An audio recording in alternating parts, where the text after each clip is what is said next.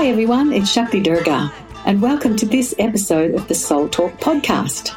Each episode is going to feature some of the highlights from live trainings, retreats, online classes, and presentations that I've done around the world. If you find value in it, please text the link to the podcast to a friend or share it with your networks. I look forward to connecting with you soon. Namaste. Who's ever had in their life a life where everything turns out as you expected it would? Who's ever had that? And who's ever had that every single person behaves the way you thought they would? no, me either. and when these things happen, we can be very disappointed that the way we thought things were going to be, the high hope that we had, the, the plan that was in our mind about what was going to happen, the way we thought someone would engage with us in the creation of that, whether it be your partner, your spouse, your children, other relatives, friends, business associates, whoever you're in relationship with really. And we expect they're going to be like this and then they go and do that. And the feeling of disappointment can be very painful. Who's ever had that happen? All right. And I reckon the rest of you have too. I think it's not until we are squeezed somehow by life that we really find out what's inside of us.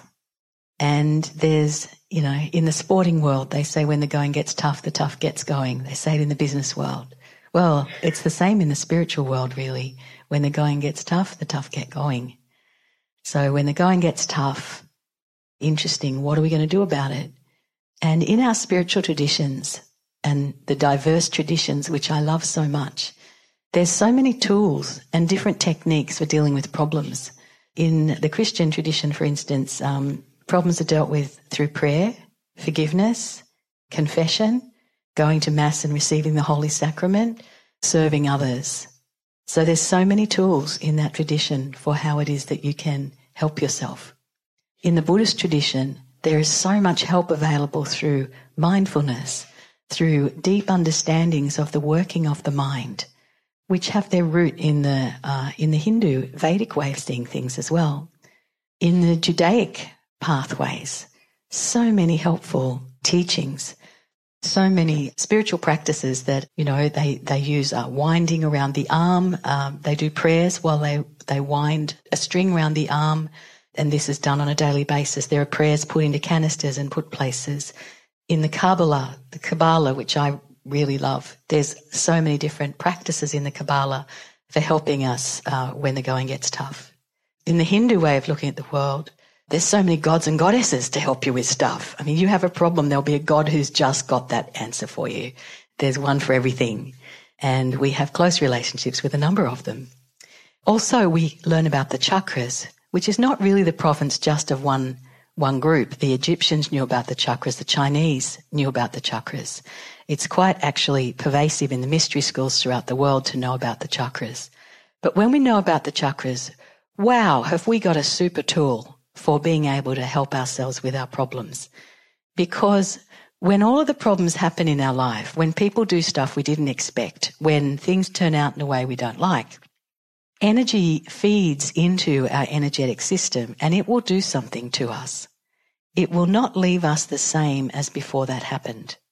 The same can be said for when good things happen to us, when lovely things, when everything turns out like we thought it was going to be, when people are loving and kind and they agree with us, so they must be right because they agree with me. so when we feed all that stuff into ourselves, it's easy to cope with because it just reinforces the patterns that are already there. There's no challenge in that. It's, it's delightful. But growth inducing? Maybe not so much. It's actually the challenges that are keys to transformation. And whilst they are uncomfortable, if we can see it right through to the other side, we find that there's a lot of growth. And when that growth happens, then those who've got the mystic sight are able to see more light inside somebody's energy field and chakras than was there before. One can perceive that the energy field is stronger and larger than it used to be. Our chakras are things I live with on a daily basis, like I live with my elbow, my thumb. That's my thumb, not that one. um, but the chakras, um, I'm having a relationship with the chakras every day of my life because that's part of my mastery.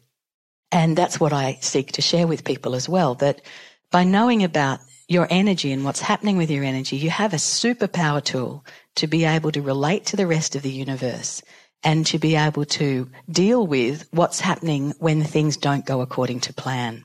So assuming that energy is going to enter into our energy field, then what'll happen is it'll hit something inside of us and it'll hit something that we didn't know was there usually. And usually if it hurts us at all, if, if what anyone says hurts us, if what anyone does hurts us, it's hitting something inside of us that we have an opportunity to blame them for. It's always the ego's first choice. Blame them. Or we can look deeper inside ourselves and go, you know what? I might need to look at something in here and you may not even know what it is because many of the things we're dealing with are arising out of our unconscious. The lower chakras, the Muladhara chakra, is awash with all these things we don't know about that came from other lifetimes. We've got no idea. We have no way of knowing what's in there.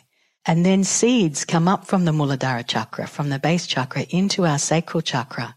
And there they become subconscious. We still don't know what's going on, but sometimes you get a feeling about something. You can't really think what it is, but you just have some kind of knowing that something's a bit squiffy and you don't quite know what to do with it. But it, and it, it won't come into your mind, but it comes up through this creative area and then it starts to come up here. It finds the light in your solar plexus area, which is related to the sun itself. And in here you get to see what's going on. So by the time it hits here, we see what's going on. And sometimes we don't like what we see. And sometimes we see that we are an impatient person or we realize that we are a very entrenched person, that we're set in our ways.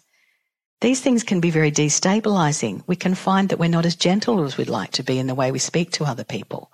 We can find out, oh my God, I'm anxious. I had no idea I was as anxious as I am because I've held it in my body so much that my mind hasn't really connected with the state that my inner being's in. There's so much going on inside of us. And so we have the opportunity by working directly on our chakras to actually transform a lot of what's going on. It's the chakras too that are interdimensional doorways that link us to other realms of being, such as where the gods and angels live and called Devaloka or the angelic realm or the heavenly realm. And this too can be accessed from within our chakras. When we access that, we feel such bliss and such joy. And we realize that's why we came here into Bhuloka, into the earth realm, was so we could experience that bliss.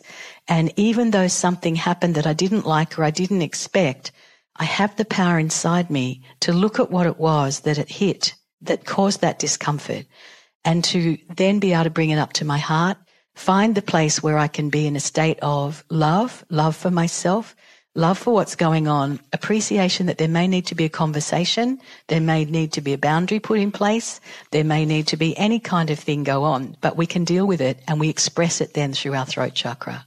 The throat chakra is where we express our life.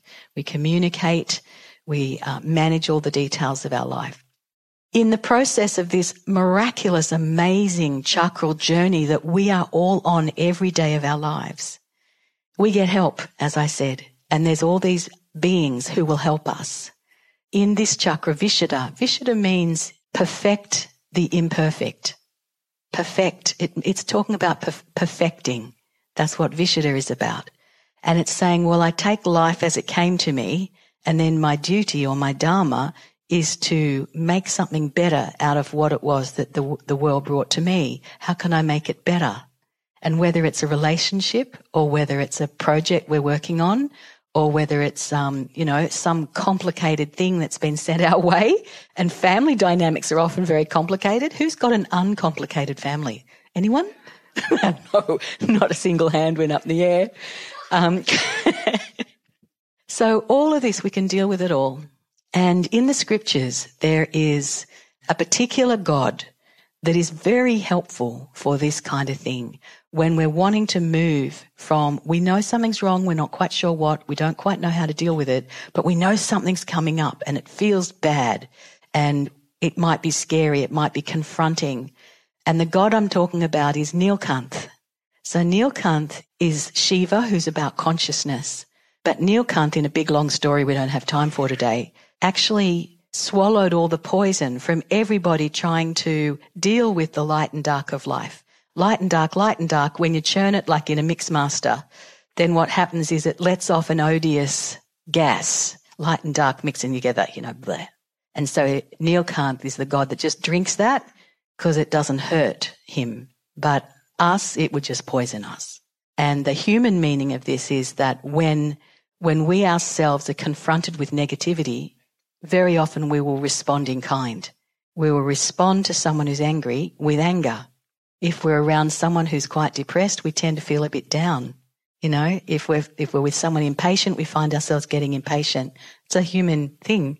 So Nilkanth just comes in and goes and just sucks that out and helps us to be able to express our life at a higher vibration in a purer way with more consideration, with more love and with more um, wisdom, I suppose.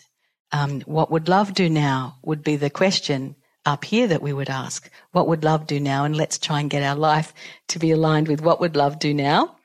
Love not just as an emotion in the heart, but love as a concept that unifies us and brings us into oneness. Thanks for joining me on this episode of Soul Talk. I hope the podcast has served you in creating a happier and more abundant life. If you've enjoyed the podcast, don't forget to subscribe, rate, and leave a review on your favourite podcast app. If you'd like to connect with me, head over to shaktidurga.com.